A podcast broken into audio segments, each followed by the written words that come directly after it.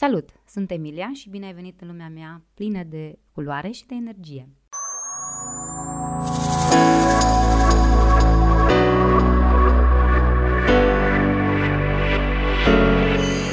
Astăzi povestim despre ovarele polichistice, sindromul ovarelor polichistice. Femeile care suferă de acest sindrom au mai multe chisturi formate pe ovarele lor cauzate de o producție în exces a hormonilor androgeni. Chiar dacă fetițele sau băieții prepuberi au un mare cam același procent de grăsime corporală, acest lucru se schimbă semnificativ la, pu- la pubertate. În cazul tinerilor, nivelul crescut de testosteron la băieți duce la o acumulare mai mică de grăsime decât nivelul crescut de estrogen la fete. Sub influența estrogenilor, fetele dobândesc aproximativ 50% mai multă grăsime corporală decât băieții. De asemenea, această grăsime este distribuită la femei pe șolduri și sâni, spre deosebire de distribuția mai centrală în cazul bărbaților.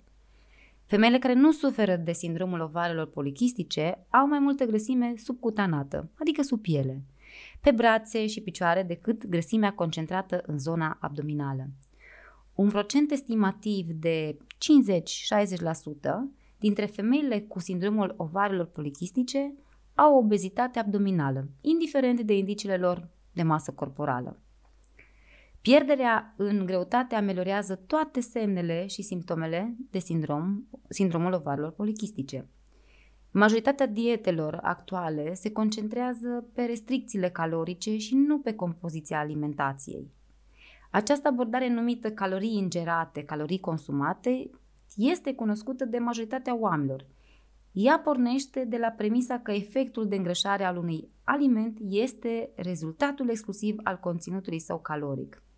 Cu alte cuvinte, o calorie este o calorie, întrucât grăsimea alimentară e mai bogată în calorii per gram decât carbohidrații sau proteinele.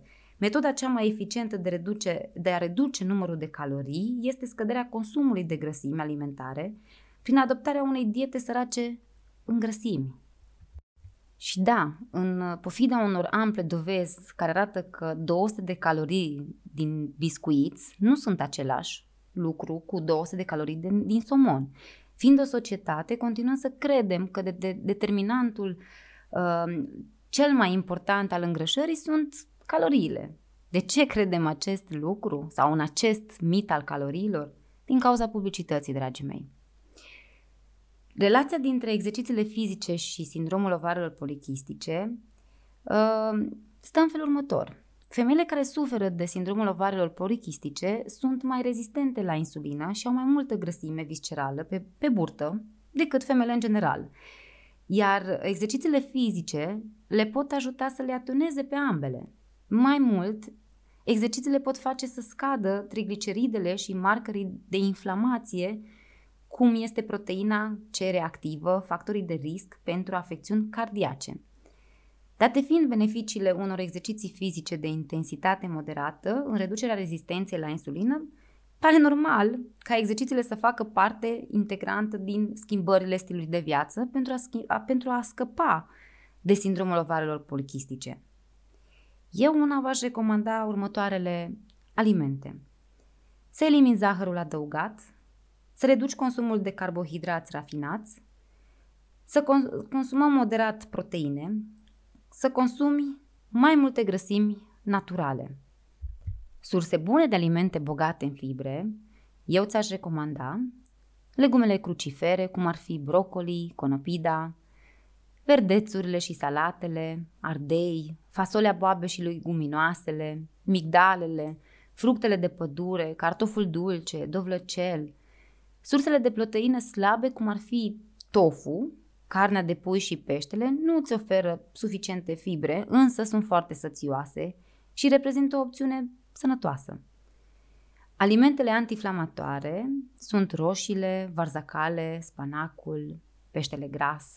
Și să trecem la partea de antrenament.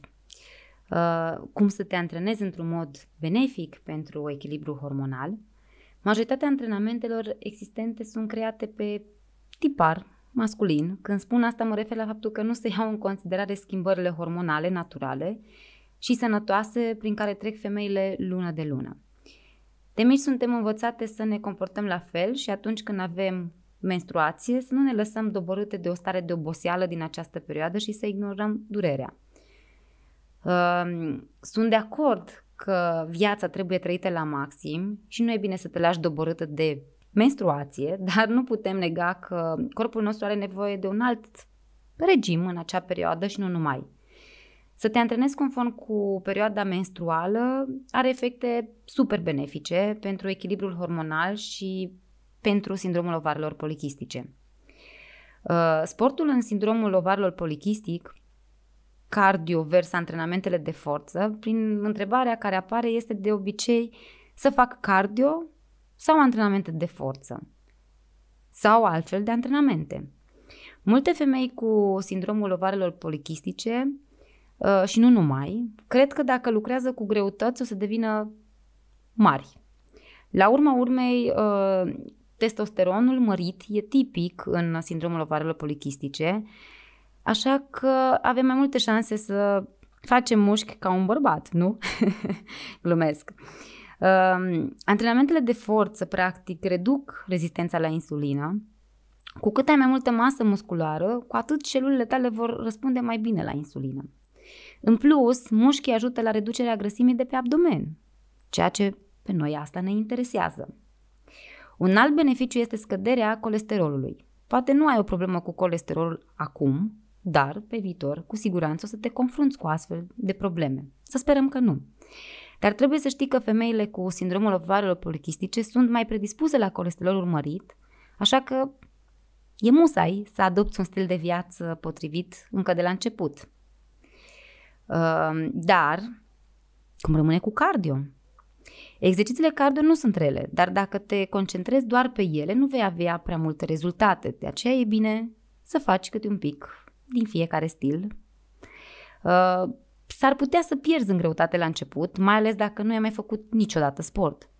Însă dacă pe termen lung tot ce faci e cardio, te vei bloca rapid și o să simți că corpul tău nu se mai schimbă. Pentru rezultate mai bune, alternează cardio cu antrenamentele de forță. Nu fugi de antrenamentele de forță. Un alt mod de a avea rezultate bune este să faci antrenamente de intensitate ridicată, cum ar fi HIT, ca tot am mai auzit, Tabata. Uh, nu știu, hai să-ți dau un exemplu uh, de antrenament pe o săptămână. Luni faci un antrenament de forță. Marți faci un cardio cu intensitate moderată. Miercuri, antrenament de forță. Joi, poți să faci postură, yoga, pilates. Vineri, faci un hit. Sâmbătă și duminică, poate vrei să te odihnești sau vrei să faci o plimbare. Uh, și nu uita, ca să fie benefic pentru tine, ca femeie cu sindromul ovarelor polichistice, sportul trebuie să onoreze faza ciclului menstrual în care te afli. De exemplu, în faza foliculară și la ovulație vei avea mai multă energie, așa că probabil vei dori să faci mai mult cardio.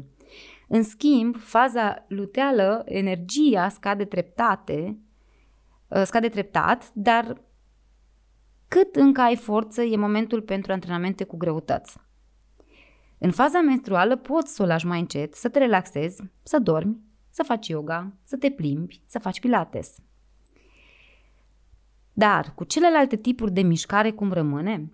Sunt mulți care spun că sportul pentru sindromul ovarelor polichistice trebuie să includă ridicare, ridicare de greutăți sau cardio, de preferat HIT. Sunt de acord cu acestea, sunt benefice pentru sindromul ovarelor polichistice, dar nu sunt de acord să nu se facă absolut deloc mișcare. Mișcarea e esențială, dar cum te miști poate varia. Uh, deci, ce faci dacă ai o practică regulată de yoga și nu vrei să o strici? Sau dacă adori uh, să noți, te poți juca uh, cu aceste exerciții și să nu te lași. Cei mai mulți care fac un tip de sport de mai mult timp vor fi de acord cu un lucru. Pentru cele mai bune rezultate, e bine să combini antrenamentele pentru rezultatele mai bune. Corect? Așa că, vreau să te întreb ceva. Practici un sport care îți place, dar ești la un moment la care nu mai vezi rezultate? Poate din potrivă, ai început să câștigi kilograme sau să simți că pierzi forță și flexibilitate?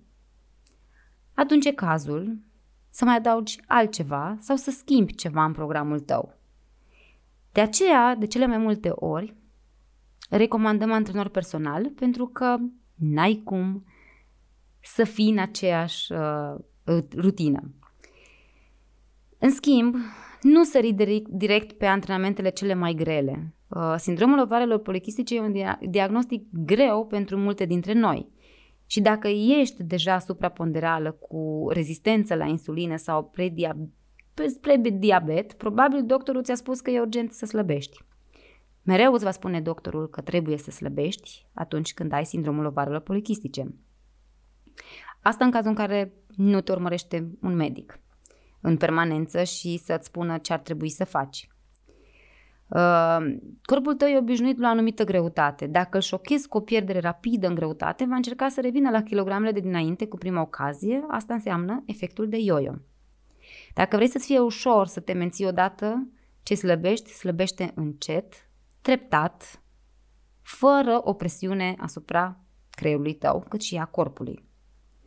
În ceea ce privește sportul, riscul e altul. Dacă n-ai mai făcut niciodată sport și începi direct în forță, riscurile sunt să urăști ceea ce faci, să nu-ți mai placă sub nicio formă niciun fel de sport, să fii mereu obosită și să renunți mai repede la ceea ce ai început.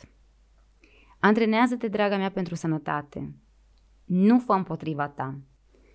Începe, cum ți-am spus, încet. Prima dată poți să încep cu 10 minute, 15 minute, 20 de minute, la fel cu greutăți simple, cu câteva genoflexiuni, dar important este să-ți asculți corpul. Sper că v-a ajutat acest uh, episod și țineți minte, mișcarea nu e împotriva noastră. Niciodată.